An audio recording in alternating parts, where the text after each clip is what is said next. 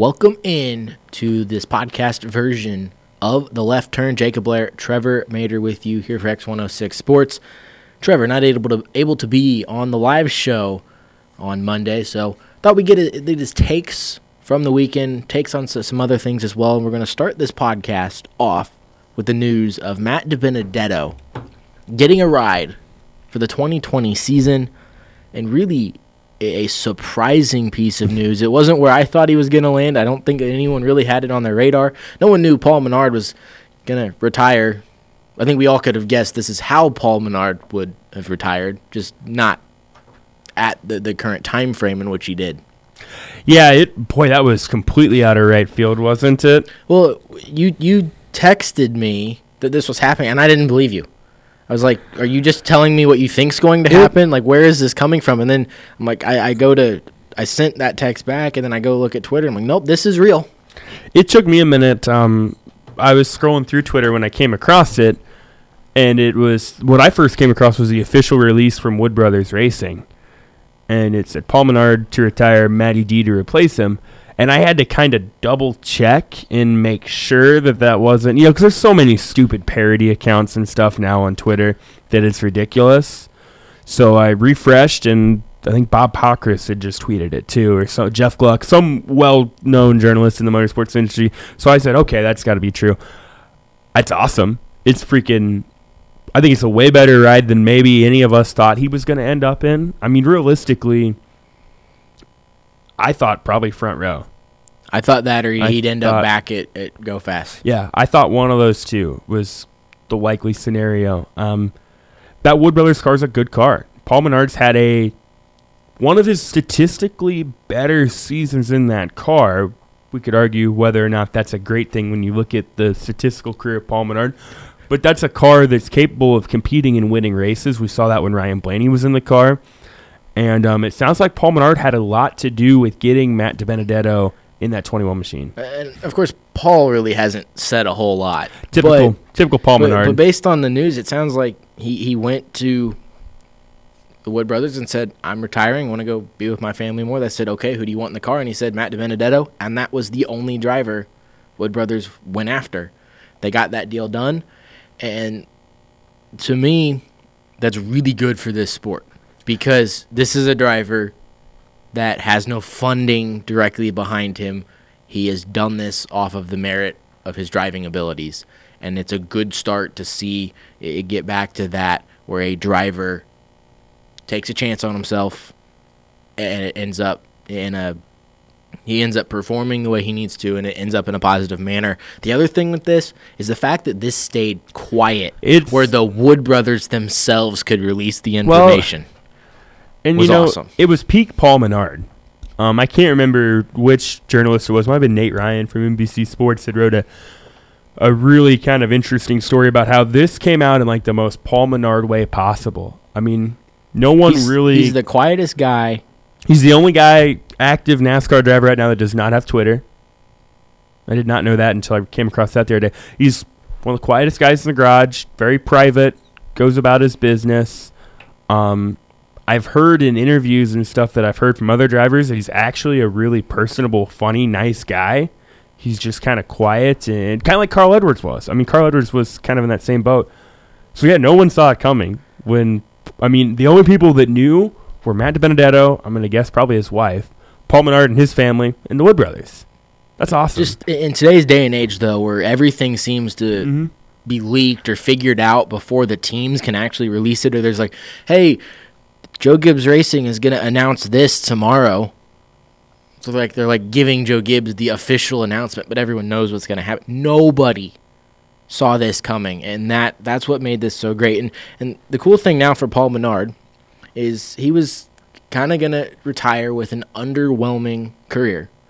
And now he's going to retire with the legacy of the man that put Paul or put yeah, Matt and, DiBenedetto and they're in a have, ride. They're going to have complete backing from Menards and their vendors and stuff like they've had. And with Paul Menard. That is a another key piece with this is, is with Paul Menard and that Menard's family. Menard's has been in racing for a long time. Back they had their own IndyCar team and they run the Indy 500. They want to be in racing, So the fact that Paul Menard said, "I want Matt DiBenedetto in that car," that's what made this happen because Menard is staying on board to help with that sponsorship. And this is pretty much a fourth Penske car. Pretty much. I mean, it's a, it's a heck of a lot better ride than what I, in my opinion, what he took over at LFR. You know, this is. And I saw some stuff after that Bristol race with Matt DiBenedetto saying, you know, this shouldn't be a shock. He's in JGR stuff. Well, back up a little bit. It's old JGR Yeah. stuff.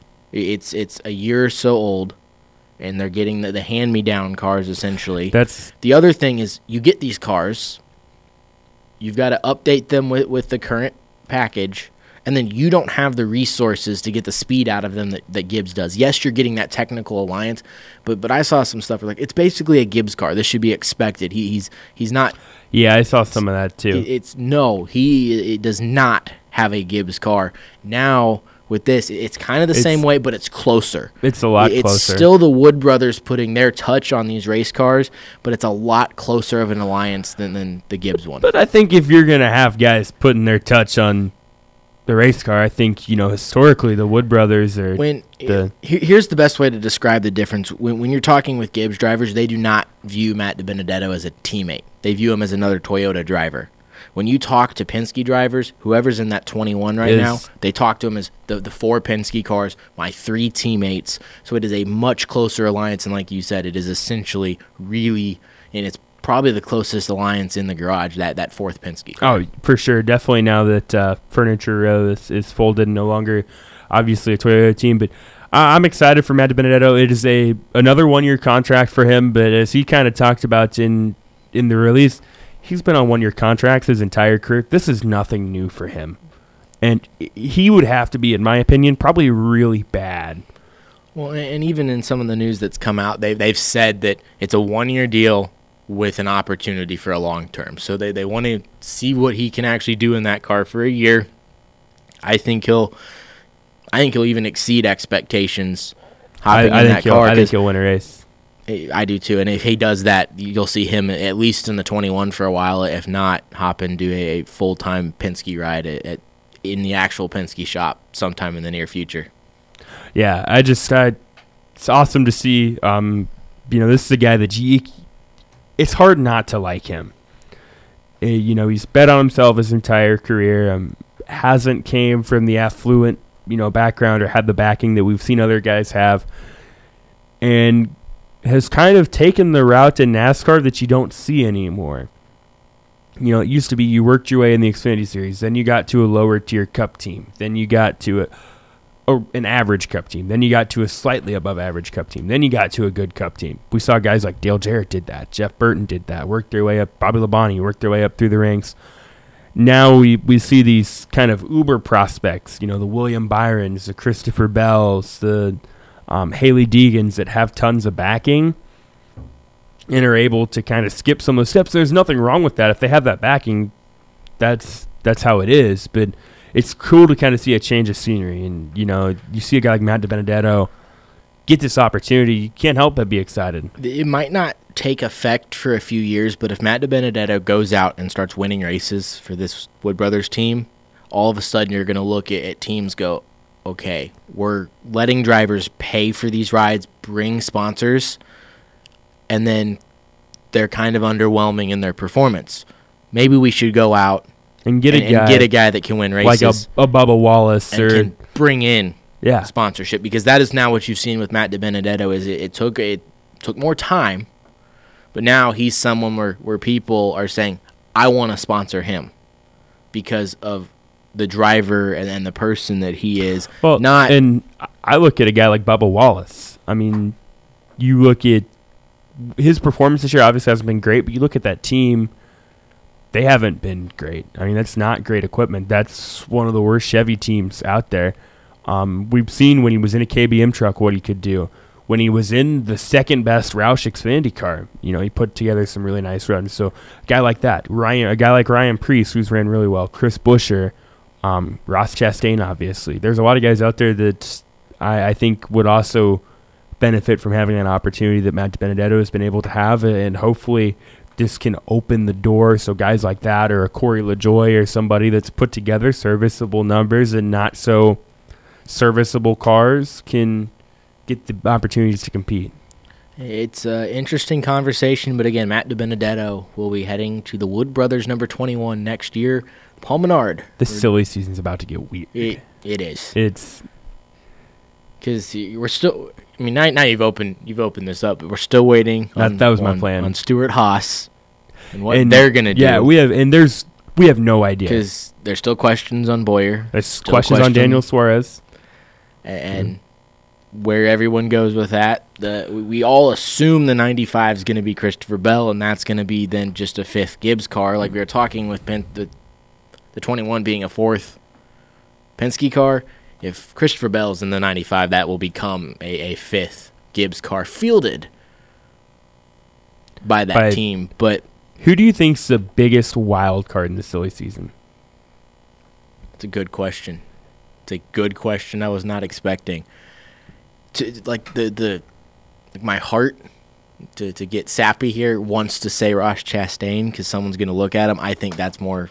If you want to get back to reality, that's more Yeah. Series. I think it's Cole Custer. See, I think it's Kurt Busch. That's you know That- you you look at where Kurt Busch is at in his career. I believe he was on a one year contract.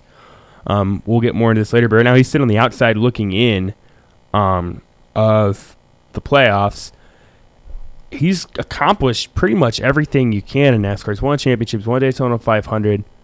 You know how much longer is he going to want to do this? And then if he decides to step away, who takes that one car role? Do we see some shuffling around? Does a guy like Clint Bowyer end up in that car and and There- Cole yeah, Custer end up as Stewart Haas? Does Ross Chastain get the backing that he lost last year and get in that car? Does Darrell Wallace make a move? You know, we don't know what's going on with Daniel Hemric. That's another wild card. And with with him, Richard Childress Racing hasn't been great this year, and he and he's had some bad luck. But he that was supposed to, I believe, be a multi year deal that now is in question Yeah. with Hemric. Just and Ty, I mean, just Tyler Reddick. He looks cup ready. Well, Does he and- slide up and take and the one car? Richard Childress has already said if we can't get him in one of our cars next year, he's gone. yeah, So that tells me there, there's teams talking with him. I, I think another role that, that plays into this with Jimmie Johnson's performance this year, and with all the, the way his contracts with, with Ally, with Hendrick line up, next year really looks like it might be his last year. If you're Hendrick, do you you know go find someone like a Ross Chastain? Do you try to steal Tyler Reddick?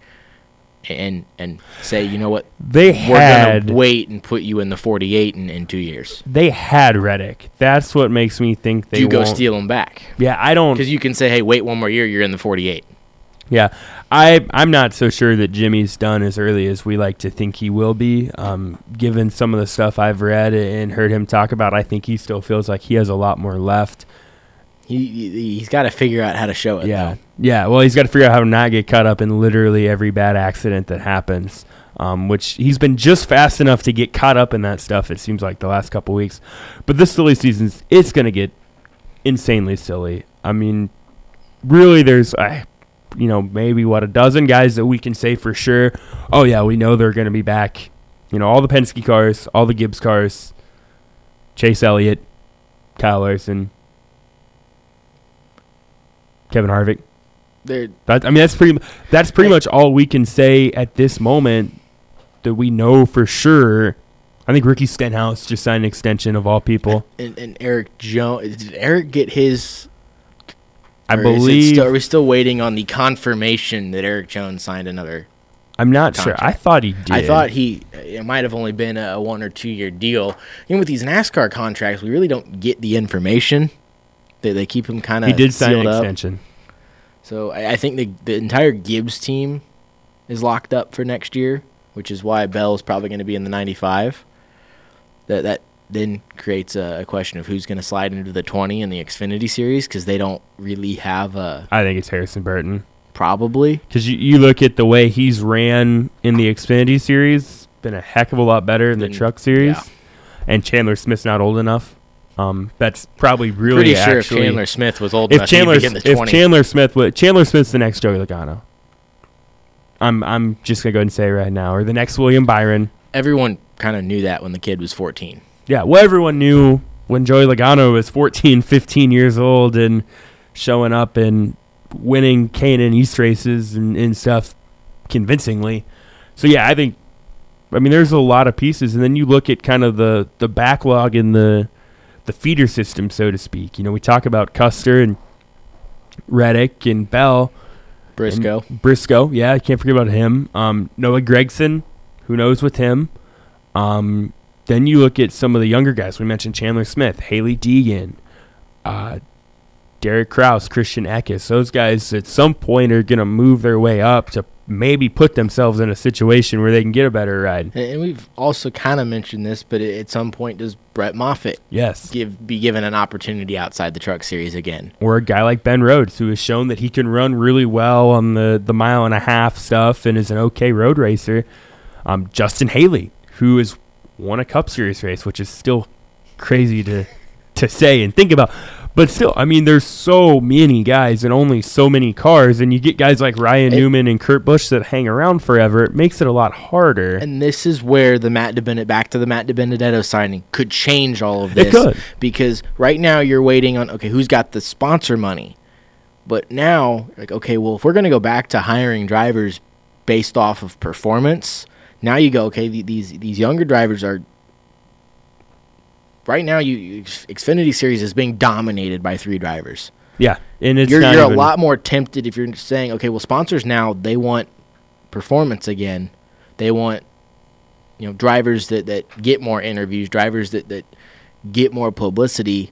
Maybe do we drop a, a Ryan Newman who's going to finish 11th every week and go pick up one of those drivers? Yeah, I, I think. Or an Aric, do we cut ties with Aric Almirola, who has not impressed me this year, and go get a Chase Briscoe, or and I mean this, like I said, so season is going to get weird.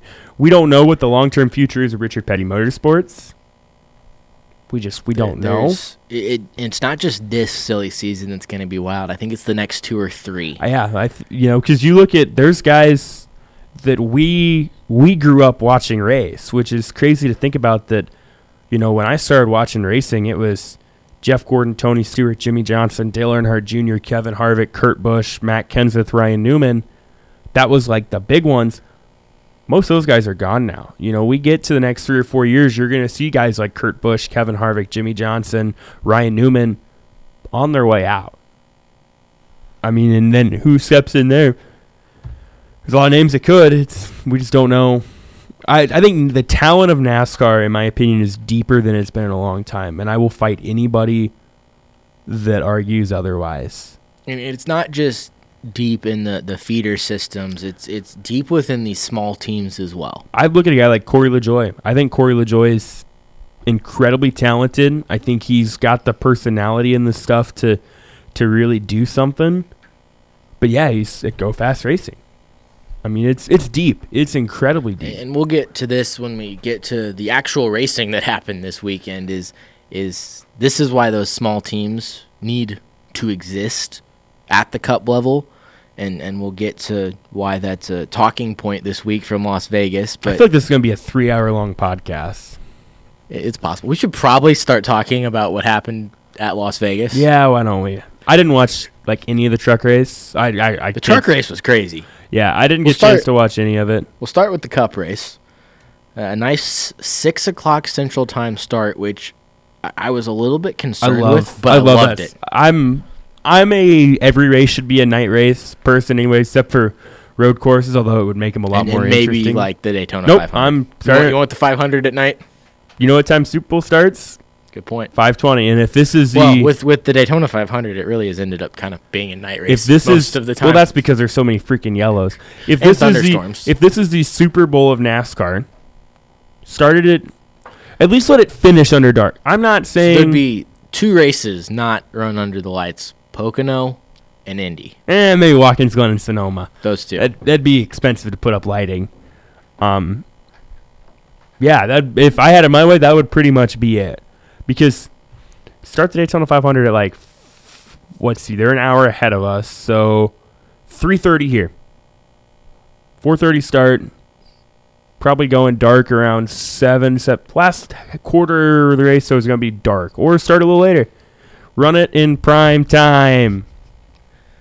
Not not gonna argue with that. Yeah, and Yeah, I think, especially during the NFL season, you got in this situation where like you were in between games.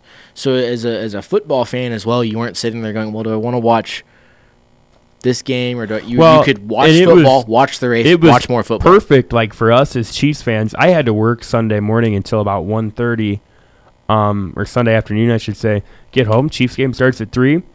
Caught the entire Chiefs game. Literally, the Chiefs game was getting over. I turned to the to NBCSN and had the NASCAR race. Now, granted, I ended up missing some of the Sunday night football game, but I'd I was gonna unless the Chiefs were playing, I was gonna watch the race anyway. So I think that's the perfect time.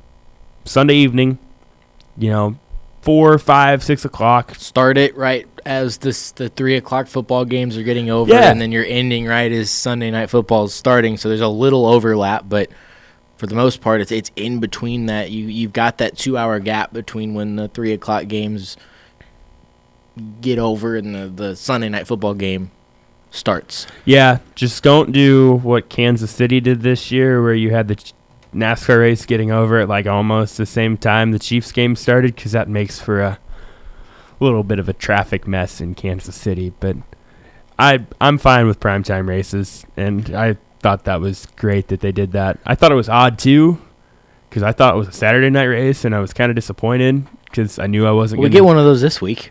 Right. So, but I, you know, being an Iowa fan, I was gonna watch the Iowa Iowa State game over that, and then I found out it was a Sunday race, and it made my made my weekend. So on the actual racetrack, uh, there there was some racing. Uh, Yeah, that's what they do on racetracks. it's it's it's kind of interesting how that happens. But uh, in qualifying, when racing wasn't happening and cars were just trying to go really fast, Stewart Haas was extremely quick. We learned later. Well, we, we kind of knew this. They trimmed their cars out They more than anyone else. Got the pole. Other teams like Penske and Gibbs decided not to do that. And early in the race, for Joey Logano, that seemed to work as he charged through the field from a 22nd starting position to win stage one. well, you remember we saw Hendrick was doing that bad at the beginning of the year. I mean, they'd trim their cars out, and then you'd get. You know, Jimmie Johnson, Alex Bowman, Chase Elliott, William Byron starting first, second, third, and fifth, and then by lap 50 they were running fifth, ninth, thirteenth, and fifteenth. I've never really understood why it's so important to trim your car out for qualifying. This was a When- 267 lap race. That's Joey Logano, after starting 22nd, won That's stage one. that's what that's what I'm saying. I don't understand it. You look at so many guys that have never been great. Jimmie Johnson in his prime was never a great qualifier.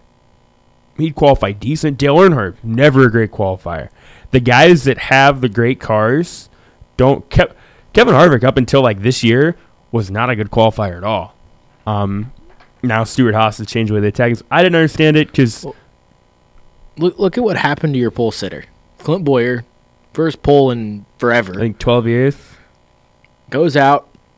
As soon as he loses the lead, which was lap one, he just dropped like a rock the rest of the race into a 25th place finish. Yeah, and you look, you know, you mentioned Joey Logano started 22nd. Well, Martin Truex Jr., went on to win the race, started 24th. Brad Keselowski started 18th. Alex Bowman 19th. Ryan Blaney 23rd. Kyle Larson 15th. Those are all guys that finished in the top 10. Well, If you look at that, three of your top 10 starters finished in the top 10.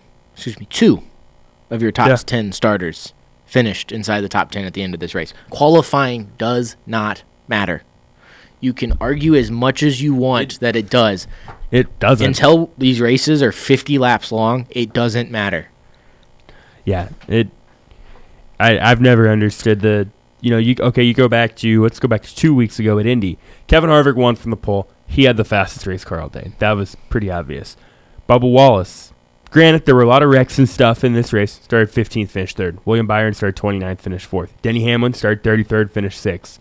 Ryan Newman started 22nd, finished eighth. Chase Elliott started 24th, finished ninth. That's qualifying, like you said, until we start having, you know, basically heat races for races, which will never happen. Qualifying is pretty irrelevant. How many times here have we seen Kyle Busch or Denny Hamlin? Denny Hamlin, did Hamlin go to the back at Bristol? Yep. You know, Kyle Busch has gone to the back like three times this year and had a car that was capable of getting back up through the field. Um, at Darlington, started 33rd, had the best car for most of the race, finished third. Qualifying does not matter. And if you look at the Stewart Haas cars, uh, you had just not great runs. Kevin Harvick was the only one able to stay up front. Aric Almirola dropped to 13th. Kurt Busch got in an incident, ended up not finishing the race, and again, Clint Bowyer finished 25th. But looking at uh, the quick rundown of this race, stage one went to Joey Logano. Stage two to Martin Truex. Stage three, two restarts really changed the way that this race, the, the complexion of it, because you kind of lost Joey Logano due to some, some pit strategy. He started deeper on a restart, got some contact. So the most dominant car of the early part of the race, no longer really part of the equation. So it was Martin Truex Jr., Kevin Harvick. They were battling it out. Truex ends up with the win. Harvick finishes second. Brad Keselowski third. Chase Elliott fourth. Ryan Blaney fifth. Alex Bowman sixth. William Byron seventh. Kyle Larson eighth. Joey Logano ninth. And then Ryan Newman And- doing Ryan Newman things finished tenth. Your other playoff. And that run for Brad Keselowski, I think, is exactly what they needed to start the playoffs. They've not been running well. They didn't really have a great car. They were able to strategize stuff to where they end up getting a, a third place finish. And then your other playoff drivers, Aric Almirola, 13th, Denny Hamlin, 15th, Kyle Busch in the 19th position, Clint Bowyer, 25th. Erik Jones had transmission issues early, lost, uh, I believe it was 14 laps, got one of those back, so he was 13 laps down. He finished 36th. And then Kurt Busch, the only car not to finish the race, he finished in the 39th position. Now is the fun part, where I think it's time to bring back the segment of Baby of the Week. And uh, that's going to go to Kyle Busch. Yeah, that that's kind of a hands down one. And, and what Jacob's referring to is Kyle Busch just had a bad day. And he's from Las Vegas, so I think anytime he comes to Las Vegas, the, the pressure kind of mounts for him more to to show up and perform. Got in the wall on was it like lap six? It was really I think it early. was six. Um, got in the wall, had to make a pit stop, was two laps down, worked his way up, was running. Was he inside the top ten? Inside or, the top 10. and um, So before we, we get to what happened, Trevor and I make picks every week. And this just seems to, to be how it how it normally goes. And I'm like, it's going to be another one of those days where the driver I pick dominates Jacob, the first two yeah, stages. Jacob picked Joey Logano. I picked Kyle Busch for like the 17th week in a row. Um, Joey Logano dominates first two stages. Kyle Busch struggles all day. I'm like, can we just end the race now so I can get some points yeah. back? Then all of a sudden, with 40 laps to go, Kyle Busch is running seventh, and Joey Logano is running 19th. And I'm like, I'm gonna gain 12 points here. That didn't happen. No. As as we mentioned, we're, we're going to talk about some of these uh, slower teams. As Rick Ware Racing, early in the year, we, we had a segment. As, it was who was Rick? Who are they gonna Yeah. take out on pit road this week? Because it happened in back-to-back weeks. Well, uh, a Rick Ware Racing car, and this is where where Trevor and I may disagree. I don't know that we will. A Rick Ware, Ware racing car wa- was on the racetrack running a race, and Kyle Busch decided to run into the back of, of Garrett Smithley driving the 52 car. I say running into the back of because, to me, Garrett Smithley held his line, and at that point, it is up to Kyle Busch to get around him. Yeah, when I first saw it live, I was I think we probably would have disagreed. I've gone back and watched it probably a dozen times now, and every time I watch it, I I don't know what Garrett Smithley could have done to have avoided that. I mean, he can't go to the inside because William Byron's to his inside. I mean, Kyle Here- just ran into him. Here's the thing with how racing works, and and Kyle Busch, and we'll get to his comments later, but just with the way racing works, when you are a slower car, there's this idea with, with a lot of people not involved with racing that they're supposed to get out of the way. That is not what that blue flag with the No. yellow cross means. It means hold your line. Leaders are there. Make it obvious where you're going to be. You go back to this race. Kyle Busch was right up behind William Byron. He can't see through Byron's car. So if you want to throw any blame on anybody, it's just racing and maybe it's the spotter's fault. But Smithley goes into the corner. He says, You know what? I'm going to run the third lane. I'm going to leave one lane to the top, two to the bottom. Go around me.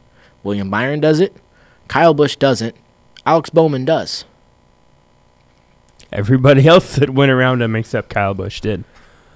I mean, it'd be one thing if Smithley went to the bottom and then slid up in front of Busch. Then then you've got a gripe. But I understand that, that these cars are hard to steer in the middle of the corner. But there's a steering wheel, there's a brake pedal. You had I understand that the the closing rate is is quick between you and, and the Rick Ware racing cars, but they are out there. This is where, as I said, the, the small teams are important because without the Rick Ware racing teams, w- without Spire Motorsports, without some of these other teams, you get in a situation where the Matt DiBenedettos of the world don't get an opportunity to do better in their equipment than they should because that's what got Matt to where he is now. You take those teams out and you just run a, a 28 car field – well, no one's going to have the opportunity to prove they deserve a better ride. It's what's got Ross Chastain to where he's at now. Um, it's what's got a lot of people. Alex Bowman was a starting park guy for a long time. Um, yeah, I. What'd you think of his post race comments? Not, not, not the media bullpen. Let's get to that in a minute because I've I've got some takes on that one. But with Parker Kligerman, who I think I really like what Parker Kligerman does for NBC, and I think he's probably one of the more respected guys in the garage area because he's a driver. Um, so I'm really curious how he. Def- I thought he handled that one.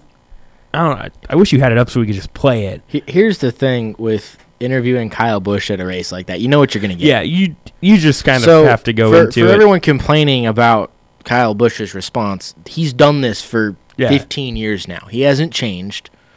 If he has a bad race, something like that happens, He's not happy. Now, the comment in that post race interview about the top series of NASCAR letting guys race that have never won late model races, I have a big problem with with that comment because one, the two the drivers he was referring to, and you saw not only Garrett Smithley come back, but then other drivers in the same position as Smithley kind of fire back, not directly at Kyle Busch, but post their um, story and all their trophies that they won let's look at the bottom of the running order. I can attest Joey Gase has won has won races. Yes, he has. He's he's good at that race car driving thing. Um, Reed Sorenson has won Xfinity races. Garrett Smithley, I wasn't super familiar with his story until I saw his post. Um, Joe Nemechek, Joe Nemechek's won Cup races. I think he knows what he's doing. BJ McLeod, I guess I can't really dive a ton into. I know he has some late model experience, but I don't know. JJ Yeley, also known as Christopher Beltram Hernandez Yeley, as I found out through a Google, Google search this week, was a really good USAC racer. So these guys, I mean, Matt Tifft, Ross Chastain, Landon Cassill, Corey LaJoie, Ryan Preece, these guys know what they're doing at the bottom of the order. And the, the issue I had with that, too, is look at who uh, Kyle Busch puts in his trucks and puts in his, his late models. They aren't any better half the time than the guys he's racing with at, at the Cup Series. And I understand it's Cup versus those levels, but and that was kind of his weird argument on Twitter too. And somebody had said something about that. Was but, it? But you're you're you're letting just he really just lets anyone jump in his trucks. If you've well, got the money, you you can run a few races with Kyle Busch. That's the here's this and. I mean, you know, he, he complains about having guys in the back that don't know what they're doing. Well, the system's going to have to completely change for that to ever not happen because as long as these guys can get the backing, Jimmy Means Racing had a thing on Facebook a couple weeks ago, basically telling people that if they could get the backing to get an Xfinity car, they were in. I mean, still have to get the approval from yeah, NASCAR. The, and and the one the one point I think it was because th- this has gone way beyond Sunday night on Twitter, and and my favorite was Kyle Larson. We'll get to that in a minute, but the the thing with NASCAR as well is some of these teams that you you're saying okay we, these drivers shouldn't be on the racetrack, which I, I think as we went through that order, all of them have a have a resume that says you know what they can they can get here, but the NASCAR licensing or, or the, the approval process you get to a point where there's not that many drivers approved for Cup Series races. And if you're a, a top level Xfinity driver, you're not going and sliding over and running for these teams. So there's only so many drivers that, say, Rick Ware Racing can choose from. that have that Cup Series approval. So if you can't fault those teams for putting these drivers in those cars because there's only a limited option. If Kyle Busch is questioning the, the approval process and how drivers get approval, he, he might have an argument there. But but as as these drivers on their social media have pointed out, they they've won plenty of late model races, and, and they've they're not and the drivers at the back end of this Cup Series, a lot of them, and you saw it with with Gase's post, you saw it with Smithley's post.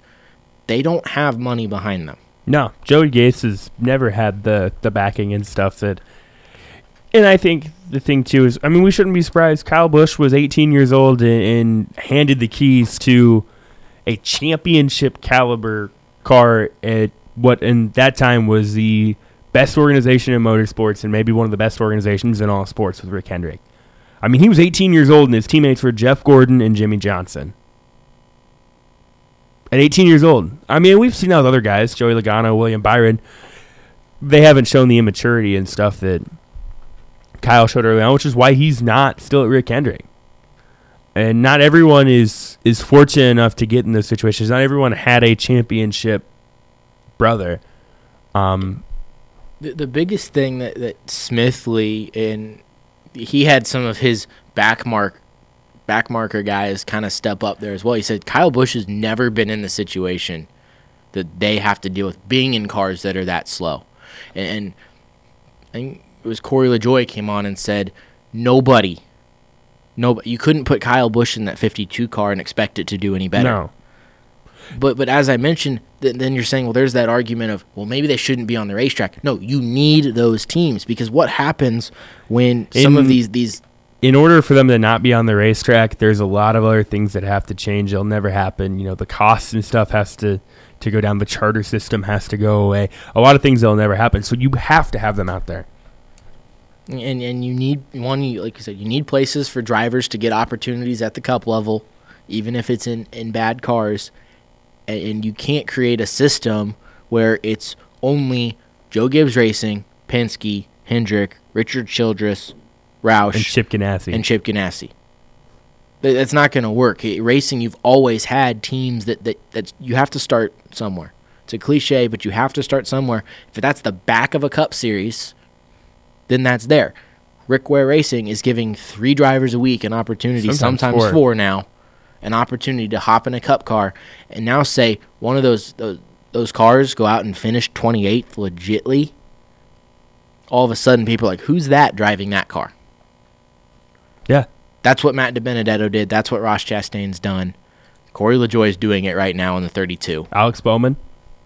I mean, yeah, it's I don't know. Like it's easy for Kyle Busch to to sit there and and say this stuff because he's never been in that situation. Um, you look at some other guys that you know Aric Almirola wasn't always in the greatest rides. Um, I'm sure their opinion would be a little bit different than say a Kyle Busch, who has had pretty much everything handed to him. I'm not saying Kyle Busch isn't a super super talented NASCAR driver. I don't think anyone will ever argue his talent. I will argue that he might go down as the most talented driver in the history of NASCAR to win the least.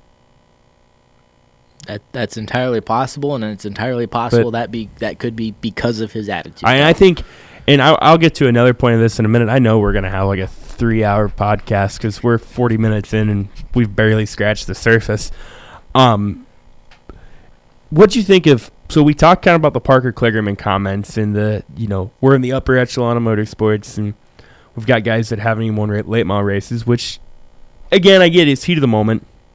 Now his other comment as part of that interview was great. It was it was great. You know, I, Parker Kligerman asked him about relying on playoff points, and he said it's pathetic to have to rely on insurance, and my premiums are about to go up. That might be the funniest thing Kyle Busch has ever said in his life because he was so mad when he said it.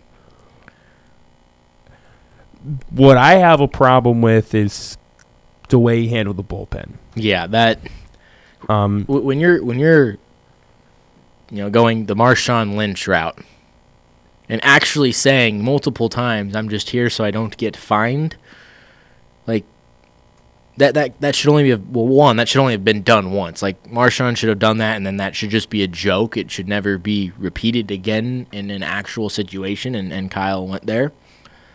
And again, I understand his frustration, and he was saying that that there were bad questions being asked, and a couple of them. I'll lean towards they weren't the greatest questions, but you're not giving the media anything, so they're just firing out questions to try to get you to respond. See if I can find the transcript. Obviously, I have the, the censored version. Reporter, what happened there with the 53? Kyle said 52, get it right, don't know. Kind of sound like a douche. How'd that impact your car? Kyle said, killed it. Were you happy you were able to come back after the early damage? That's a normal person might have given you a better answer than just nope. Um, that one would be the one I would say maybe wouldn't have been the best question to ask after he. If Kyle Busch would have gone to finish sixth, might not have been a bad question, yes, but he, he didn't. So I, I don't know. What happened at the end of the race? I'm just here so I don't get fined, which is And- always let's so that that's a repetitive question at this point, but he has yet to actually answer that question, which is a good question if it was answered the first time. Yeah. How about the heat? Did it affect everything? Again, that's a good question, but I'm not sure it's a question you ask Kyle Busch. Because he's pouting. I, I don't think I'd have asked that. But I can't fault them for. It's like you said, it's a good question for someone else. Like, like that's a situation where, and maybe this is because I'm, you know, still young, where halfway through that, I, I would have just left the media Mhm. bullpen and tried to catch another driver for my story because Kyle wasn't going to give anything. And Kyle said, felt great. Any thoughts of going to a place where you won last time at Richmond? And he said, nope, can't pass there. Whining about the package again. Do you feel okay about your chances overall? Don't care. Did it help to have bonus points coming into the race? I'm just here so I don't get fined. Then the the best part, and I have to censor this part. Someone asked, "You feel like if you were able to get a top 10, then Kyle turns around, puts hands on hip in front, puts hands up in frustration, and says, "I'm answering the dumbest effing questions ever, over and over again," and leaves. That I have a problem with. I don't even have a problem so much how he answered the questions. I mean, I have a little bit of problem with them, but to me, I mean, you've got guys that are there that are are incredibly well respected. You know, a guy like a Bob Pockrass or Jeff Gluck that know what they're talking about. I I didn't see anything there that was, and I maybe have more of a problem not so much with Kyle because this is what we should expect from him, but the idiots on Twitter that are well, those were bad questions. Okay, genius. You know, what were what would you ask if you were in that situation? I'm with you. You know, we're going to Kansas in October, part of an awesome program that NASCAR's putting on for college students. Something like that happens to Kyle Busch, I'm probably staying out of the way. Yeah, that that that I might I might sit there and listen, for for the entertainment. but I'm not like I'm probably not even thinking of a question. No, in in that situation, especially is someone that obviously not at the level that Kyle Busch is at, but has been in, in situations where I've had bad races. You were not happy Yeah. afterwards. You don't want to answer questions. Now if it's Clint Bowyer, I'm I'm going because I know I'm getting a quote. so it, just comes down to the person. If this was a, a first time incident, maybe there there's some more gripe to have with maybe someone shouldn't act like this, but Kyle Busch does. We know it. So why are we surprised every time he does it? And why do we? And I guess here we are complaining about it. But why do we? Why does everyone get so upset every time this happens? When the guy is who he is, and I'm, I like Kyle Busch more than I think a lot of people think I do, and I like him more than a lot of people do, because he's authentic. If Kyle Busch would have went out and put on a fake smile and you know, he could have maybe been less of a jerk. That would have been nice. But if he all of a sudden had this happy go lucky attitude and was just giddy as could be after running 30th, we'd all complain about how fake he was and that he didn't care. I don't think anyone can doubt that he cares. I think the problem is the guy cares too much. But if I'm Joe Gibbs Racing and I'm that team, I'm concerned right now. I would agree. I, I think to me the the attitude went too far. Like the the whole, you know, it's a bad race. You're frustrated, but at some point This there, is there like is a 20, 21 year old Kyle Busch. yeah. Th- th- at some point there is a, a level of professionalism. You don't need to give a, a paragraph long answer of why your day wasn't great. But we need more answers. We, we need, and as, as some of the media members pointed out, and other people as well, just like Kyle Busch is doing his job, They have a job. this is their job as well. You know, so yeah, all you idiots that are well, those were dumb questions. If you think it was a dumb, those were dumb questions. Tell me what you would have asked that was different. Because I, I the only thing I can say is is maybe the questions would have been worded differently because that's just uh, that's how I would have come up with them on the spot. But the same line of questions, yeah, I don't know that I'd have asked about the heat because I don't know that he's a guy that would give you a great answer on that, regardless of his mood. But other than that, I mean, you ask 35 other guys, even after, if you'd have asked Clint Bowyer after an accident like that, yeah, he's not going to be super happy either, but he's going to give you something. He's he's going to give you a lot of of content. You know, or you ask a guy like Chase Elliott or even Denny Hamlin, who will kind of, Brad Keselowski will give you a ton of content too. So I, I don't know. That was the thing I had the biggest problem with more than the NBC interview was just kind of the way he handled it. And I mean, his brother got suspended for the way he handled the media bullpen one time. Granted, he threatened to beat the crap out of the guy, but still, like, that's just not how you do it, in my opinion. the rest of this though is it didn't stop there. Now, for some taking- reason, for like the last two days, Kyle Busch is responding to all of I guess we'll call haters on Twitter. Sometimes digging a bigger grave, other times kind of bringing up valuable points. My favorite though is when Kyle Larson got involved. yeah. so when it's not great. when it's not just fans getting involved, but other drivers kind of calling Kyle Busch out and just the way he did it as well. He he gets on Twitter, responds to Kyle Busch by just letting him know that at the Chili Bowl there are no spotters. Now, for those that do not know what the Chili Bowl is, this is a midget race in January that is on a fifth of a mile dirt track inside a convention center in Tulsa. Come to the 55 lap feature, there are lapped cars everywhere. And on dirt, you don't have spotters. And on dirt, you don't hold your line. You slide all over the place. And as a leader, you have to find a way around them. So I, I loved that comment from Kyle Busch, or excuse me, Kyle Larson, Larson in, in response to Kyle Busch, just kind of letting him know, hey, we do this every week on dirt without Yeah. spotters. And Kyle Busch comes back and, and says, well, would I have a chance of making the A, which was not a very good response to that. And Kyle Larson says, with the equipment you could basically get into being Kyle Busch, yes, you'd have an opportunity to make the A.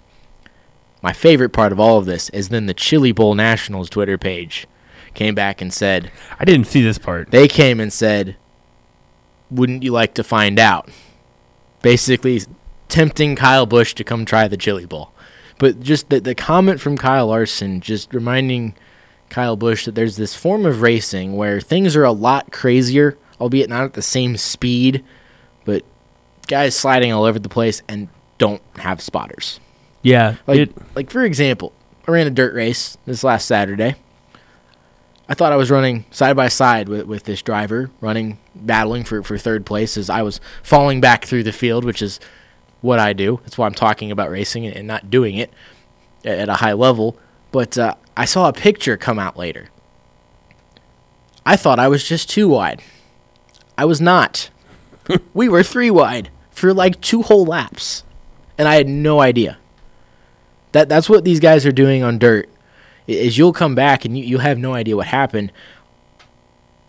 There's spotters on asphalt, and I just thought that was great from Kyle Larson. yeah, I thought that was pretty savage. Um, because I, I didn't at first I didn't read between the tea leaves like you did um, with that tweet, but the more I I thought about it, it, it made sense, and yeah, it just I'm gonna say right now the way Kyle Busch is trending, he's not making the championship four, and I picked him to make it. The way things are going, I don't think he makes it. Well, good segue, Trevor. We'll, we'll now look at the current playoff standings heading to Richmond. And then as we continue to go up in time, Yeah. because we, we've got a lot to talk about. And I had something else I was wanting us to do that I don't know that we're going to get to. There's, there's still a lot to talk about. There- so we apologize for the This might be a two-parter. maybe. Here, we'll, we'll go through the standings, call it part one. We'll start part two. Okay. Currently, Martin Truex Jr. has moved on to the round of 12. Kevin Harvick is 52 above the cut line. Joey Logano 48. Kyle Busch 36. Brad Keselowski 31. Chase Elliott 30. Denny Hamlin 29. Kyle Larson 17. William Byron 13. Ryan Blaney 12. Alex Bowman 10. And then Aric Almirola 6 above the cut line. Currently, the four drivers out of the playoffs if it were to end today. Ryan Newman, he's down 6. Kurt Busch down 14. Clint Bowyer, he's down 21. And then Erik Jones down 26. That's how they leave Las Vegas. That's how they head to Richmond. That'll conclude part one. What? Hold on. what four? I tried. What four drivers did you have getting bounced? I'm trying to remember who I. I think I had Almirola. I had Almirola, Bowman. I think I had Almirola, Newman, Bowyer, and Byron. I think the only one different is I had Bowyer. I might have had Bowman. I'd have to look. I I can't remember for sure. And then we also did a um a draft picking the eight drivers. Each of us picked eight drivers and we get their points throughout. But so for me, Bowman, Byron, Newman, and Almirola were the four I had out after round one. and I had I can tell you in just a second. I had I had Byron in the round of twelve. So I had Bowyer, Newman, Byron, and Almirola. So the only difference was you had Bowyer making it, I didn't. I had Byron making it, you didn't. So can we conclude part one now? Yeah, let's go because we've still got IndyCar. IndyCar, Xfinity, Truck, and Preview Richmond. Yeah, Well, that will conclude part one. Now we start part two. of what could be a three part. what could end up being three parts here on the left turn. Jacob Blair, Trevor Mater, the Xfinity Series. They had a race as well.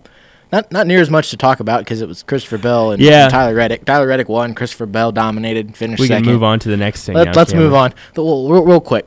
So the Their their playoff field is set. It's been the twelve we've known since like eight weeks ago. yeah, it might so- even be longer than that. So the, to give the Xfinity Series a little bit more love, Christopher Bell will start the playoffs 51 above the cut line. Cole Custer 40, Tyler Reddick 40, Austin Cindric drops off tremendously from from those numbers. He's only 13 above the cut line as the 4C, Chase Briscoe 8, Justin Allgaier 8, Michael Annett 5. Noah Gragson will be one above the cut line. Then Brandon Jones will start one below. Justin Haley two below. Ryan Sieg four below. And John Hunter Nemechek five below. Real quick, who are your eight moving on to the round of eight? Man, you really put me on the spot here because I hadn't really put a lot of thought into it. Um, I'm obviously going to go the big three. Give me Custer, Reddick, Bell. Noah Gragson, I think, is a sleeper to make it to the championship four. Um, I'm going to keep Noah Gragson alive. Give me. Man, you really put me on the spot. Also, I'll go Austin Cindric is my fifth one. Um, yeah. Here, you, you think about it. My four out are Michael Annett, Justin Haley, Ryan Sieg, and John Hunter Nemechek. You didn't give me much time to think about it. You really, that was like two seconds to think about it. That's not, it's not a lot of time. Um, yeah, I'm gonna go Ryan Sieg. I would love to see him do something deep, but I, I don't think so. I'm gonna go Ryan Sieg, John Hunter Nemechek. I'm not sold on Brandon Jones, so give me Brandon Jones and then give me Justin Haley. So the same, except I've got Michael Annett in the round of eight. Okay, let, us continue on. Round of four, the Hey, championship easier. four.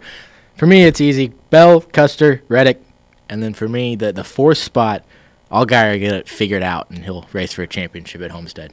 I'm gonna say Bell, Custer, Reddick, and Noah Gragson does what Tyler Reddick did did last year. So you're Points- picking him to win the championship. I don't know that I'd go that far, Okay. but I'm picking him to get because Tyler Reddick last year, like you didn't really think he had any business getting to the championship for. I mean, we all thought it'd be Bell, Hemric, Custer, Justin Allgaier, and then the real wild card was Elliott Sadler, and then all of a sudden Tyler Reddick comes out of nowhere. So yeah, I'm gonna go Bell, Custer, Reddick, Noah Gragson.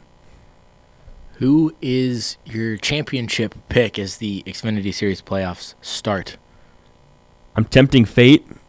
I'm gonna go the guy that I think's been the most impressive this season. I'm gonna go Cole Custer. They get to hmm. Homestead. We've seen he's really He's good there. Good there. I mean, so is Christopher Bell. I think Christopher Bell gets the championship. I think you're year. probably right.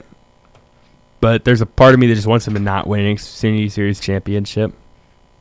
I think he gets it. We'll see. I think you're. I we're think you're we're right. seven races away, and, and then we'll we'll get that figured out. The Truck Series, quite an interesting race as they had their final round of the round of eight. Six drivers would move on at the end of this round, and and this race was all about the fact that engines decided they didn't want to finish races.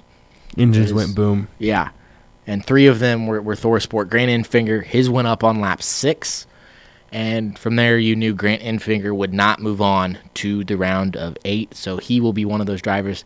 Got really interesting after that in terms of, of the playoff race. The race, it, it was Austin Hill, Ross Chastain up front most of this race. Austin Hill gets the win, moves on to the round of, of six. Ross Chastain locked himself in through the stage points. So there's your three Brett Moffitt, Austin Hill, Ross Chastain. Moffitt locked in from winning at Bristol and Mosport. So came down then to Tyler Ankrum, Stewart Friesen, Johnny Sauter, and Matt Crafton fighting for three more spots. We already knew Enfinger would be out. Then you get to one of the weirdest things I have ever seen is both Crafton and Sauter catch fire and blow up simultaneously at the exact same time. What are the odds? It almost looked it almost felt as if they ran over something. Crafton kind of alluded to that. It, it sounded like there was just a, a seal issue on these Thor Sport trucks because that's what happened with Enfinger, Johnny Sauter. It was So a- in other words, somebody got issue. fired this- somebody probably did. Uh, but you got into a situation where w- the way the points ended up, this was I think this ended up being extremely key. Matt Crafton second in stage one. Johnny Sauter was fourth in stage one. But but so both of those cars are out. So now they're they're tempting fate, hoping they get help. Stewart Friesen, well, his engine decided it didn't want to run all race. He was able to finish the race two laps down in 19th. Tyler Ankrum's engine was, was trying to do the same thing. It was trying not to finish the race. And he was, was able to finish 11th and, and kind of get that truck to the finish line. Johnny Sauter, due to basically the, the first stage out of the playoffs, Matt Crafton able to advance. Tyler Ankrum, with that help, did enough. He's able to advance. And then Stewart Friesen was able to advance as well. I can't remember what our picks were to have. I had Austin Hill out in the first round, and did you have Hill and Ankrum? I had Hill and Ankrum out after round one. And I had Hill and I think Crafton. I think you had Crafton. And then my championship four was Chastain, Moffitt, Tyler Ankrum, and Grant Enfinger, which isn't obviously going to happen. And then you had the same, except you had Friesen instead of Ankrum. Yes. So, and we both had Ross Chastain win the title. Right? Yeah. Sweet. So as, as the trucks, they they now we're gonna wait a month. We talked about this So last week, stupid. But Is Talladega their next? Talladega is their next race. In I love it though because someone's gonna punch their ticket to the championship for, and someone is or someone's gonna win. That like that's gonna be the race that Todd Gilliland messes around and wins. as as we head to that event and and playoff wise, it's Brett Moffitt has a a big, not not necessarily a big gap, but bigger than everyone else, as, as he has a 23 point gap back to to fifth. Austin Hill, he has six points in the bag. Ross Chastain five, Stewart Friesen three above that cut line, Matt Crafton three below, and then Tyler Ankrum will start nine below the cut line. So other than in Moffitt, it is extremely close for that cut line. We'll talk more about that when you know we decide to get to Talladega here in, in a little bit less than a month. Is that that's before Kansas, right? It's the race before Kansas, yes. That's what I thought. So now we'll do some previewing. Finally got here. I mean, Took long enough. took long enough, but the IndyCar series, we're going to shift gears a little bit. They're going to crown a champion on Sunday. Four drivers have a, a mathematical opportunity to win the championship. Three drivers, at least for me, are the, the three that'll fight it out for that championship. Josef Newgarden holds a 41 point lead over Alexander Rossi, a 42 point lead over Simon Pagenaud, and then an 85 point lead over Scott Dixon. This is a double points race. That is why Scott Dixon is still mathematically eligible to win the championship. It's 100 points to win the race. The, the interesting thing about double points is it's 60 points to finish fifth. So Josef Newgarden, yes, he's got some breathing room. It's not all that much. He's still going to basically have to win it, finish inside the top six to guarantee himself a championship. Top five if, if Rossi and Pagenaud are able to pick up some of those bonus points that IndyCar still awards. The, the biggest and key element of this race is all of these teams, most of these drivers have never run open wheel racing, the top level in America at this racetrack. Um, I just went back and looked at some of the champ because I think 04 was the last, last time the time. champ cars there. Nobody. Yeah, and Um, IndyCar themselves have never been to this racetrack. Indy Lights, the interesting thing is Indy Lights used to race here, so some of these guys have at least raced in, in Indy Lights at this track. But that's still not the top level of motorsports. These teams have nothing. Their their notebook is empty. They're on page one for things to do at Laguna Seca. And we've seen that be kind of crazy. You know, you go back to last year at Portland, COTA this year. Um, we have no idea what the heck to expect. I personally am of the belief that the winner of the race is not the, one of the championship contenders. Yeah, we'll, we'll, we'll get to that here in a minute. This race it will be Sunday, 1.30 on NBC, so they're going to get the, the good spot there on the, the network to, to try to crown a champion. They will crown a champion. It'll either, like I said, be Newgarden, Rossi, Pagenaud, Dixon. He needs crazy Cra- things yeah. to happen. It's it's a three cat race. It, it's it's speak of what Dixon needs. It, it's so probable. It's not plausible. It's Newgarden, Pagenaud, and um, basically need all take each other Rossi out need to one. take wreck wreck early, and then Dixon would have to win. Yeah, Um, that's pretty much the only way. Now the the rest of it could get kind of interesting, depending with the double points, as you mentioned. Could make it really interesting. You know, I think if Simon Pagenaud wins, um, you know, or Alexander Rossi wins, I believe Josef Newgarden has to finish top five. he can finish sixth if no bonus points are awarded if they win. if they win, which they automatically would get one. So it really, really needs to be a fifth place finish. Yeah, which I mean, I think is plausible. He's 41 ahead of Rossi, 42 ahead of Pagenaud, so he's more comfortable than it looked like he was going to be a couple weeks ago. But Well, I'm with- sure, sure, still he would tell you he's not super. Co- so there's a possibility. And I'm a fan of, of the double I points, especially because there's only 17 races in the, in the series. So with the two double points races, one being the 500, the other being the championship race, you, you get 19 points races. But it, it yes, it's manufactured drama, but it adds so much more drama, and it's great. So 41 point lead over Alexander Rossi, 42 over Simon Pagenaud. The max someone can gain for the week is 103. Assuming Alexander Rossi, this is where I make my money is with the, the points and the numbers. I'm good at this stuff. Assuming Alexander Rossi wins the race and leads the most laps and got the pole, be 103 points, 41 point margin, he would have to finish fourth or better to get the win. Now, if Simon Pagenaud were to win it, I let me double check. I believe it would be the same. Um, he would have to finish. That's if they win. It'd be fourth or better. Um, well, no, if Simon Pagenaud wins, he could finish fifth or better and win it. But so he's sitting comfortably. But the last thing you want is for something bad to happen and and play catch up all day. It'll be a, a fun and interesting race, and with the Cup Series being Saturday night, it'll be kind of the, the only race to watch on Sunday, so that's a good thing for IndyCar. In terms of the left turn point standings, it's it's, it's more interesting. Yeah, Trevor more a, interesting than it should be. Trevor holds a 20 point lead over myself, And this is also double freaking points. and, and, and we, we follow the same rules as IndyCar minus the bonus points. So the, the, the other interesting thing is without the, the double points, I would be leading by I think three. Yeah, because Indy 500 screwed you. It, it, it did not go well, but this is double points. Trevor, who do you have winning this race? I'm And gonna go- then and then we'll, we'll add something to it. Not part of the, this competition, but you picked Alexander Rossi at the beginning of the year to win the championship. Where we Yeah. sit now, who do you think wins on Sunday? The Well- race and the championship. I'm gonna say Will Power wins the race because he's been running really well lately, and it just seems like a track that he's gonna figure out. Um, so I'm gonna go Will Power, and then I'm gonna say Penske in some order runs one, two, three, which would clinch it for Josef Newgarden. So I, I think Rossi's Rossi's too reckless sometimes that I, he's gonna go. he's gonna go for He's gonna come in guns he's- blazing. I think he honestly will either win the championship or, or crash trying. trying. Yeah, that's kind of where I'm at. Um, Sam Pagenaud, if something happens to Newgarden, I think Pagenaud is the favorite.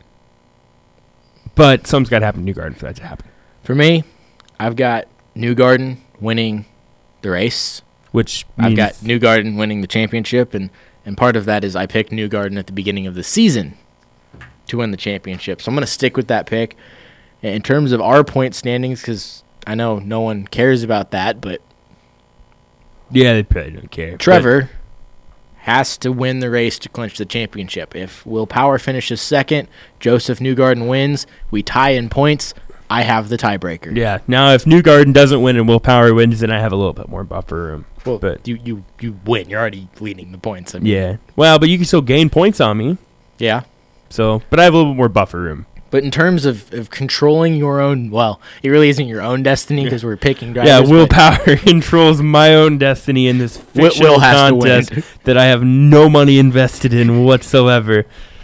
So yeah, Yeah, he has to win. But Awesome. again, that race, the Firestone Grand Prix of Monterey, 1:30 on NBC on Sunday. An IndyCar Series champion will be crowned. We're not going to head back to NASCAR. Talk about the weekend at Richmond. Be a Friday and a Saturday. Two night races. The Xfinity Series again. They will begin their playoffs. That race, the Go Bowling 250, 6:30 NBCSN again Friday night will be that event. And we'll we'll continue. We'll look at the left turn points standings is a couple weeks ago, I was well over 100 points behind, now only down 50. Trevor holds a 2014 point lead to 1964. I lead the winners points 26-20. You get 3 points for a cup win, 2 points for an Xfinity win and 1 point for a truck win.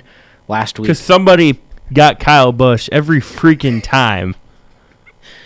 Like legit, the only time So- I picked Kyle Busch all year is when we didn't have this rule at first, that we couldn't pick the it same. happened once. Yeah, so the only time I got points off Kyle Busch, you also got points off Kyle Busch. So last week, Trevor he took Grant Enfinger, I took Yeah, Brett Moffitt, man, didn't work. and then Trevor took Christopher Bell. I would have picked Christopher Bell, but Trevor got first. See, and I debated so taking I, I, debated Reddick. taking Tyler Reddick, and then I knew that if I took Tyler Reddick, you'd take Christopher Bell, and I should have. And then I had Joey Logano. Trevor had Kyle Busch. So Trevor was up a lot of points, but with the last five events being a seventh, a thirty-seventh, a thirty-first, a second, and a nineteenth, compared to my first, twenty-seventh, seventh, first, and ninth, I have crawled back to within fifty. Xfinity wise this season or this race, you get first pick. Who wins the Xfinity Series race at Richmond? Christopher Bell. Going right back to Yep. the Seabell. He finished second. Richmond's like his best track. Um, it fits his style well. We go Christopher So, Bell. so every once in a while, we, we have a situation where one of us gets both picks for a weekend, and that and then that person takes the pick of the other person both times. yeah, Trevor did that to me this week, and I would have taken Christopher Bell. Can't take him. I'm gonna go Justin Allgaier. Almost won at Bristol. Would have won at Bristol without that flat tire. I think he, he finally gets on the win column this season. I've got Allgaier to win the opening race of the playoffs for the Xfinity Series. Go to the Cup Series, the Federated Auto Parts 400. That'll be Saturday, 6:30 on NBCSN. Trevor, who do you got in this one? I so badly wanted to take Kyle Busch because I feel like he's just going to make everyone angry and come out and lead 293 laps and win in dominant fashion. But also, as I just mentioned, I, I don't know that his head's in the right spot right now, and I can't afford for another bad week from him. So I'm taking Denny Hamlin. Home track is really good there, has been really good lately. Give me Denny Hamlin. And I knew you were going to take him if I didn't. So Yeah, I would have taken. it's the risk I'm willing to take. Denny Hamlin, but the, the driver I'm going to take this year for this race got ahead of myself there. He he, he swept last year at Richmond. I'm going Kyle Busch because Kyle Busch is now mad.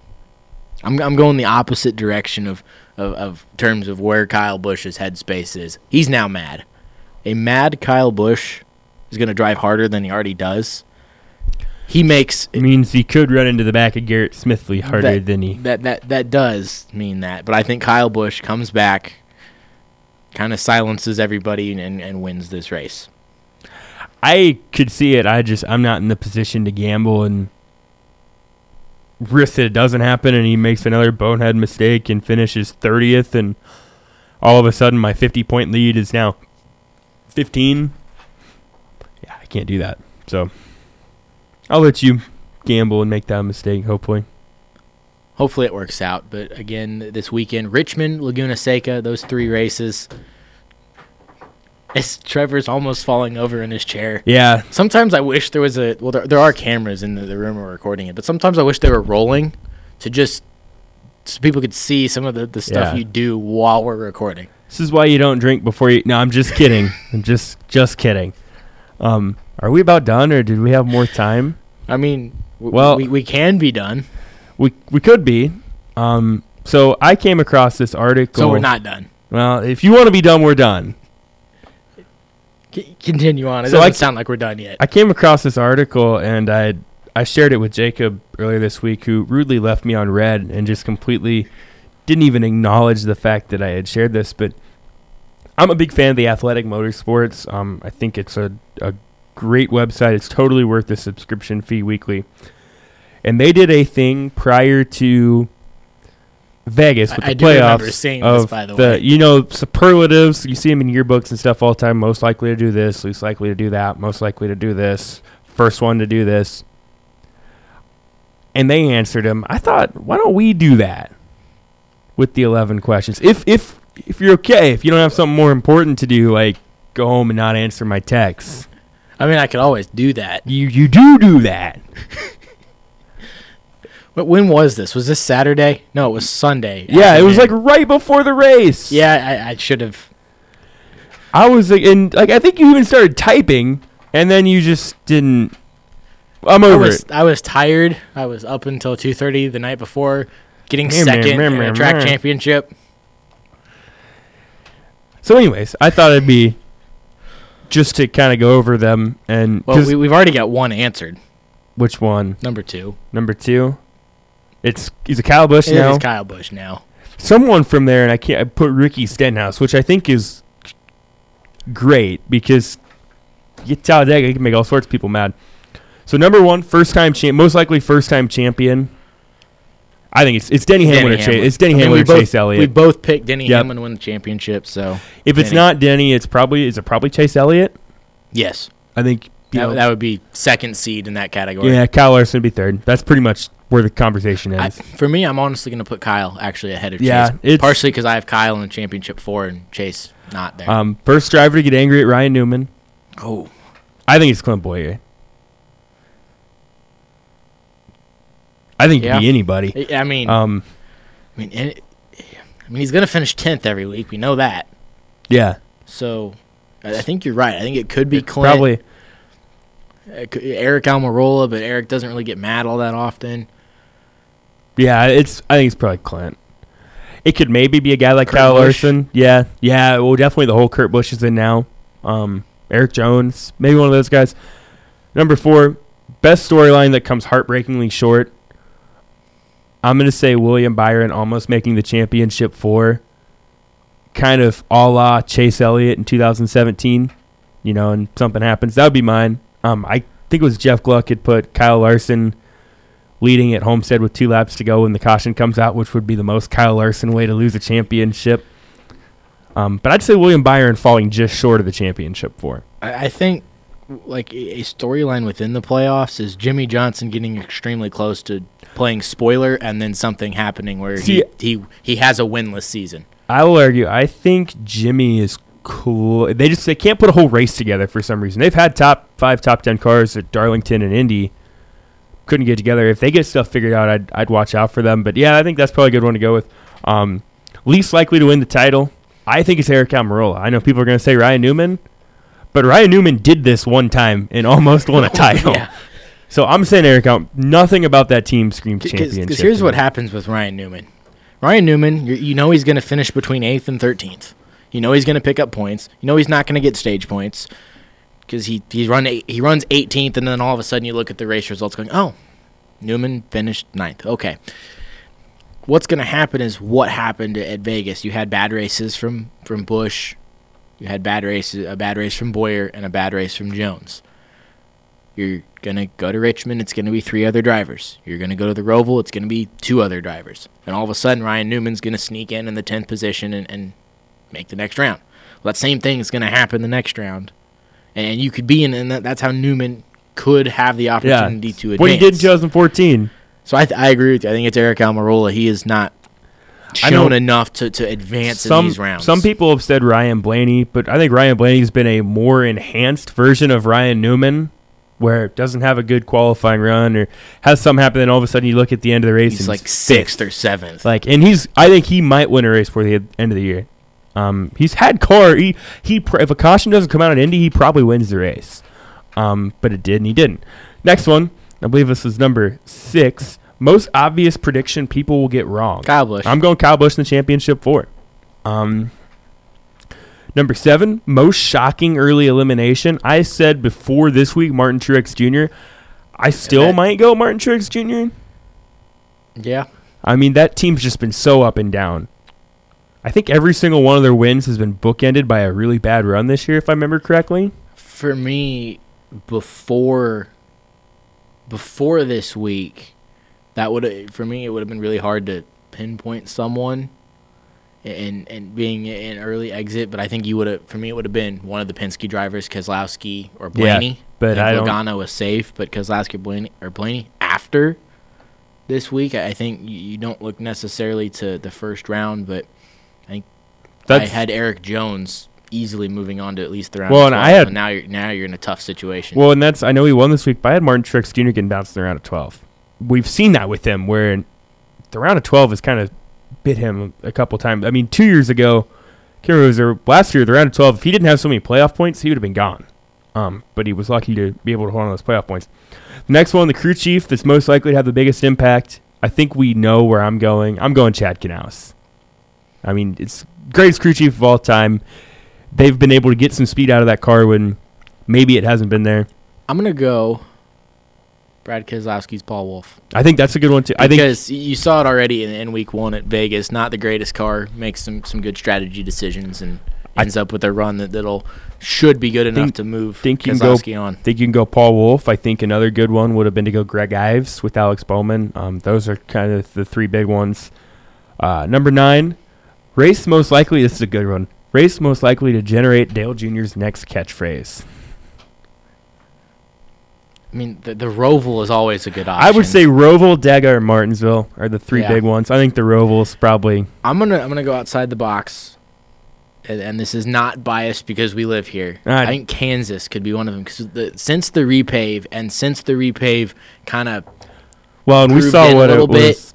You have gotten really good races at Kansas. It's been the best mile and a half track, and you have the opportunity for for another uh, partial half slide job, and and Well, we saw Kyle Larson try to do it at the end of the race last year, and then decided it wasn't a good idea. Um, yeah, I, I, if I had a bet, I'd say the Roval, but really any of them, I would wouldn't be super surprised. Next to last one, most dominant team. It's really one of two teams. Um, I might lean Penske though, because I, I think Penske gets all three of their teams into the champion or the round of eight, not the championship four, but the round of eight because Ryan Blaney's been just good enough. But I think you, you could go Gibbs. I mean, I, I'm gonna go Gibbs because I think you'll you'll be in a situation where half the playoff races are going to be won by Gibbs cars. you're you're probably right. that doesn't necessarily mean that all of them make the championship four, or, or but a lot of these races will be won by one of the four Gibbs cars. And the last one, most likely to fight at Martinsville. I'm saying Kyle Busch, Brad Keselowski. Championship four spot on the line. Kyle Busch has already been struggling. Brad Keselowski sneaks into the round of eight, puts the chrome horn to him. The, the hard part is, is I don't know like, like what is are we are we talking like war of words fight or like actual fisty Either either or, because it could be Ryan Newman and anybody at that point. Ryan Newman and the rest of the field, I, I think you, you get a, a young driver like a William Byron. like a William Byron and then one of the older drivers get in a situation William Like, Byron, say, Kyle a Busch, Joey we- Logano yeah. or, or someone or Kyle Larson just finally has had enough of not winning and we, we see a side of Kyle Larson we've never seen before. which before. would be totally fine with me. But yeah, so those were the the playoff superlatives. See, that was harmless. Gave us a little bit more content that we obviously didn't have enough of. Are, are we going to end the show now? Yeah, what's in the show? What's I'm in the getting, show? I'm getting hungry. That was Trevor. Ma- I'm hungry too. Yeah, But we're gonna grab lunch.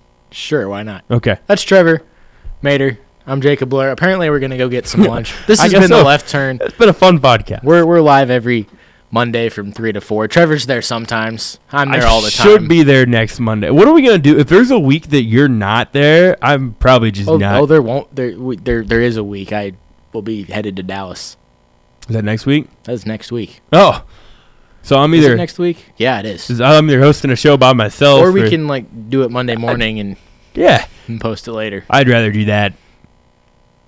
Yeah, let's do that. Okay, well, bye, people. This has been the left turn for X106. Again, we're live every Monday, three to well, not every Monday. We We'll try. see. We're gonna try every Monday, but next The week we're majority live of Mondays. on KZLX LP Maryville. Again, thanks for tuning in. Trevor Mater, Jacob Blair. We'll see you at some point. Listen, hear us at some point. Thanks for listening.